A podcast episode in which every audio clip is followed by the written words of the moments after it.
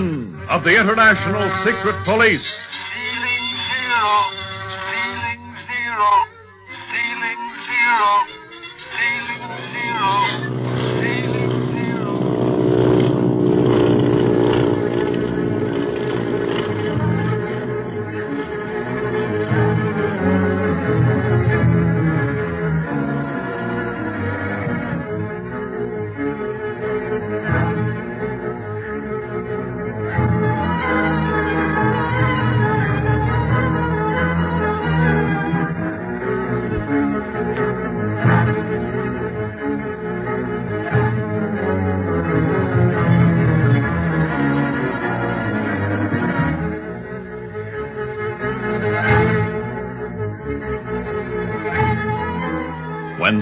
Clint, and Barney land their plane at Dashenlu, gateway to Tibet, they are met by Martin, who introduces himself as a government attaché and who takes the party into the town, leaving some of his own men to guard their plane. After having their passports visaed and warning the authorities that the octopus and some of his band have flown into Tibet, the boys and Bob Gilmore, Dr. Kingsley, and little Jean explore the town with Martin as a guide. Approaching the outskirts of Dashenlu, Clint wonders if they should take a last look at their plane preparatory to the takeoff at dawn. But, as they discuss the question, an avalanche roars down from the mountains above and everything is confusion. Hey, Barney! Speed! Where are you? I don't know where Barney is. He's under all that snow. I saw him go down. Quick, help me dig him out. Everybody pitch in. Use your hands, sticks, anything. But get Barney out before he suffocates. Come in a stick. I thought they never had landslides in Dashenlu. Oh, there's more to this than appears, Bob. Hurry, now dig faster. Oh, poor Now, Barney. you stay back, Jean. More snow may come down at any time. Look, there's Barney's foot. But grab hold, everyone. Pull him up. All right, let's go. Here he comes. Barney, are you all right? Well, give him a chance to get his breath, Speed. Come on, let's carry him over there. Okay. Yeah, take your speed, Bob. Okay. There we go. Ah, boy. Lucky he wasn't in direct line with that avalanche, or we never would have gotten to him in time. Well, just the edge of it caught him. Yeah, just the edge. But that was enough to bury me in six feet of snow. They never have avalanches in Dashenlu, but let Barney Dunlap arrive in town and the whole mountain slides down on his neck. Well, I told you to run. Run where? How was I to know where the darn thing had landed? Uh, hey, help me get some of this snow out of my neck, Speed. Okay, Barney. See, you were sure lucky. Lucky. Suffering wang doodles. If that's what you call luck, I'd hate to have a streak of bad luck. But look at all those poor people whose houses were wrecked by that avalanche, Barney. They would have been buried, too, if Clint hadn't given the alarm. Hey, by the way, where's Martin? Hmm? Martin? Oh, he was right here when the avalanche struck. Right beside me. He sure ain't there now. Do you think he might have been buried too? Why, no, he was way out of danger. That's funny. Wonder where he could have gone. Maybe he went to get help. Then why didn't he tell us what he was going to do? There's something mighty funny about the whole thing. Oh, you mean Martin's disappearance, Clint? Well, not exactly, but the way everything has happened, Dr. Kingsley. The way Martin brought men along to guard our plane, while he drove us into town, for instance. Clint, he's a government attache. Yes, but how did he know we would want our plane guarded, Speed? He shouldn't have known we were on official business until I had introduced ourselves. I had made no contact with Dashen Lu by shortwave radio. That's right. Do you think Li Ying might have radioed ahead before he was hurt? Eh, not to anyone here but our operator, Barney. And he would have no reason to reveal our coming until he had talked to me. Then, do you think Mr. Martin is a member of the octopus band, Clint? And I won't think anything until I see him again, Jean. But one thing is certain. We'd better get to our plane right away and see if the avalanche buried that, too. You mean you think the octopus planned this avalanche to do away with us, Clint? That it wasn't an accident? Well, doesn't it strike you as a little strange that an avalanche should descend just at the time we're on the outskirts of Dashenlu and near our plane bomb? On the surface, it appears a good way to kill several birds with one stone. Stone? An avalanche, you mean? Come on, let's get to that plane and ask them guys guarding it some questions.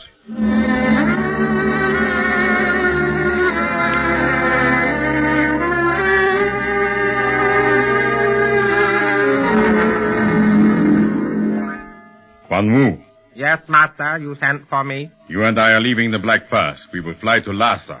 Lhasa, the holy city of Tibet. You are surprised? I thought you did not like this windy pass. I do not, master. But Lhasa, it is so carefully guarded. It is so carefully guarded. Whoever enters or leaves is closely questioned. Is it not dangerous for you to seek entrance, master? Oh, sometimes I think you have been with me too long. Master. You remember the days when first we started? Well, since then we have grown. I have grown in power until now I can accomplish anything I desire. It is not that I doubt your power or abilities, master. But sometimes even the sun is hidden by clouds. Cannot disaster sweep across your path as quickly, as unexpectedly? Disaster, as you call it, has made me the power that I am, Quan Mu, because I have learned to override disaster. A pity that uh, you have not learned the same. I am merely your humble servant. Then prepare to leave for Lhasa with me immediately. I have just had word from our man at Dachen Lu. The first welcome that I had planned for the secret police, the avalanche, has failed. Failed? I know it seems incredible, but Clint Barlow and all who travel with him seem protected by some mysterious luck that saves them from destruction. But such luck cannot last forever. Someday it will fail, and in that hour, Clint Barlow shall be at my mercy. Someday, perhaps, in the future. But, Master, what about the present? Do not fear, Wu. The avalanche failed to accomplish what I had hoped, but the secret police and their friends have not left Dachen Lu yet. I am informed that they plan to take off at dawn. then the octopus will strike again. You still hope to stop the pursuit? Yes, but I am taking no chances. Should they escape, we will be in Lhasa by the time they reach the Black Pass, and I think my aviators there will accomplish what my men at Dachen Lu thus far have failed in the destruction of the secret police. However, we shall first see if Clint Barlow and the others succeed in taking off at dawn.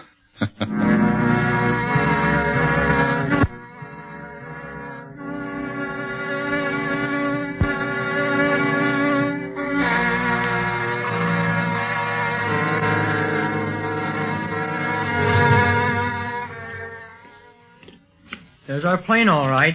Looms up in the moonlight, doesn't it? Yeah, that's right. The avalanche missed it all right. Luckily. Lucky is right. It might have taken us weeks to repair the plane if it had been disabled in any way. Well, don't count your chickens before they're hatched, Bob. If the octopus went to all the trouble of bringing an avalanche down on my neck, he might have wrecked the motors or the controls. Good heavens, do you think so? Uh, I doubt it, Doctor. It was a miracle that we escaped from that avalanche. The octopus never thought we would, I'm sure of that. And probably gave his men no further orders other than to say that there'd been a terrible accident. Just wait till I get my mitts on that Martin guy. Him doing that disappearing act looks mighty suspicious to me. That's what always happens to the octopus gangsters. Just when you want 'em, they ain't. and when you don't want 'em, there they are, huh, Barney? That's right, kid. Hey, boys. Looks as if the men guarding our plane have disappeared, too. What? Yeah, see for yourself. There's no sign of them. Maybe the avalanche scared them away, Bob. Well, guards aren't supposed to desert their post, Jean. Besides that, they could easily see that they weren't in line with it. Hey, You're right, Bob. Let's get inside the plane and see if it's been damaged. Oh, Doctor, you'd better wait here with Jean until we see if everything's okay. Very well, Clint. We'll wait right here for you. Well, the plane looks just about like we left it. Yeah, but I've learned that looks don't mean a thing. Uh, I'll climb in first and switch on the lights. All right, go ahead. Everything's clear. Come on. All right, let's go. All right. That's a boy. Uh, all right, now, Barney, go up front and try out the motors. Then go over the controls carefully to see if anything's been touched. Okay, Clint. And, Bob, uh, you look at our supplies, will you? You bet, Clint. What should I do? Well, Speed, you might take a look at our ammunition. Meanwhile, I'll see if our fuel tanks have been tampered with. Oh, yes, and look at the drinking water, too, Speed. Okay. Let's see now. Machine gun bullets? Yep, they're in order. And here are the tear gas bombs. Nobody's touched them. I don't think the plane's been hurt any, because it was all locked up and the octopus never thought we'd be able to use it again. Well, I'm through here. Guess I'll go up and see how Barney's making out.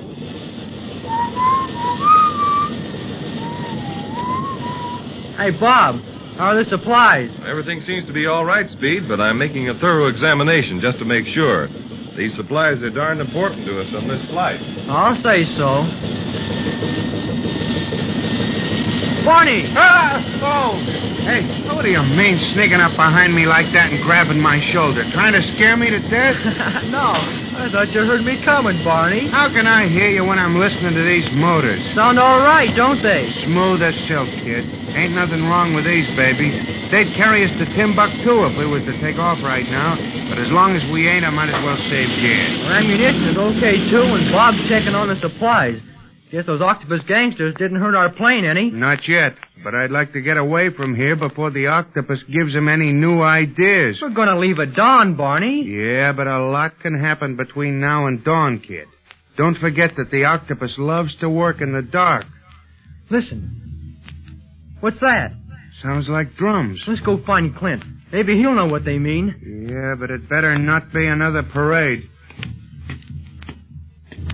Hi, fellas. What's up? Hear those drums, Bob? We're going to find out what they mean. Oh, I'll come along with you. The supplies are all in good shape. Swell. Clint's checking the gasoline and stuff. He's outside now. What's stopping us then? Pile out. Okay. here we go. Now down. Ah, Oh, Steve, what are those drums? that's just what we want to know, Jean. Now, here's Clint now. I think those are Tibetan prayer drums. I told you we'd hear them at Dashin Lu. Tibetan prayer drums. They sound more like signal drums to me. They are weird. Oh, dear. I wish we were leaving this place right now. I don't like it. Well, Jean, I think you've hit on our next move. Huh? What do you mean, Clint? The octopus has failed in one attack on us, Yeah, but it sure made an impression on me. but he may not be through with us. Just like I said, kid, remember? Now, listen, Echo, will you pipe down a minute and let me talk? sure, go ahead. I ain't stopping you. Oh, Dr. Kingsley, you took nothing from the plane, did you? I mean, uh, you took no belongings? Why, no, Clint. Everything is here. Yeah, don't you remember, Clint? We left everything in the plane except our identification papers because we only thought we'd be gone a few hours. And there's no reason for us to return to town. Yeah, huh? Won't Mr. Ming, Ming wonder over our sudden departure? The last he heard, we were sightseeing and weren't going to take off until dawn. Well, by now, all of Dashin Lu probably knows about the avalanche bomb. And Martin, playing his part at the end, will probably report to Ming that we escaped. And he'll also report it to the octopus. Exactly. And before the octopus gang has time to plan another trap, we're going to leave Dashin Lu. Climb into the plane, everybody. We're not going to wait until dawn. We're taking off for the Black Pass immediately.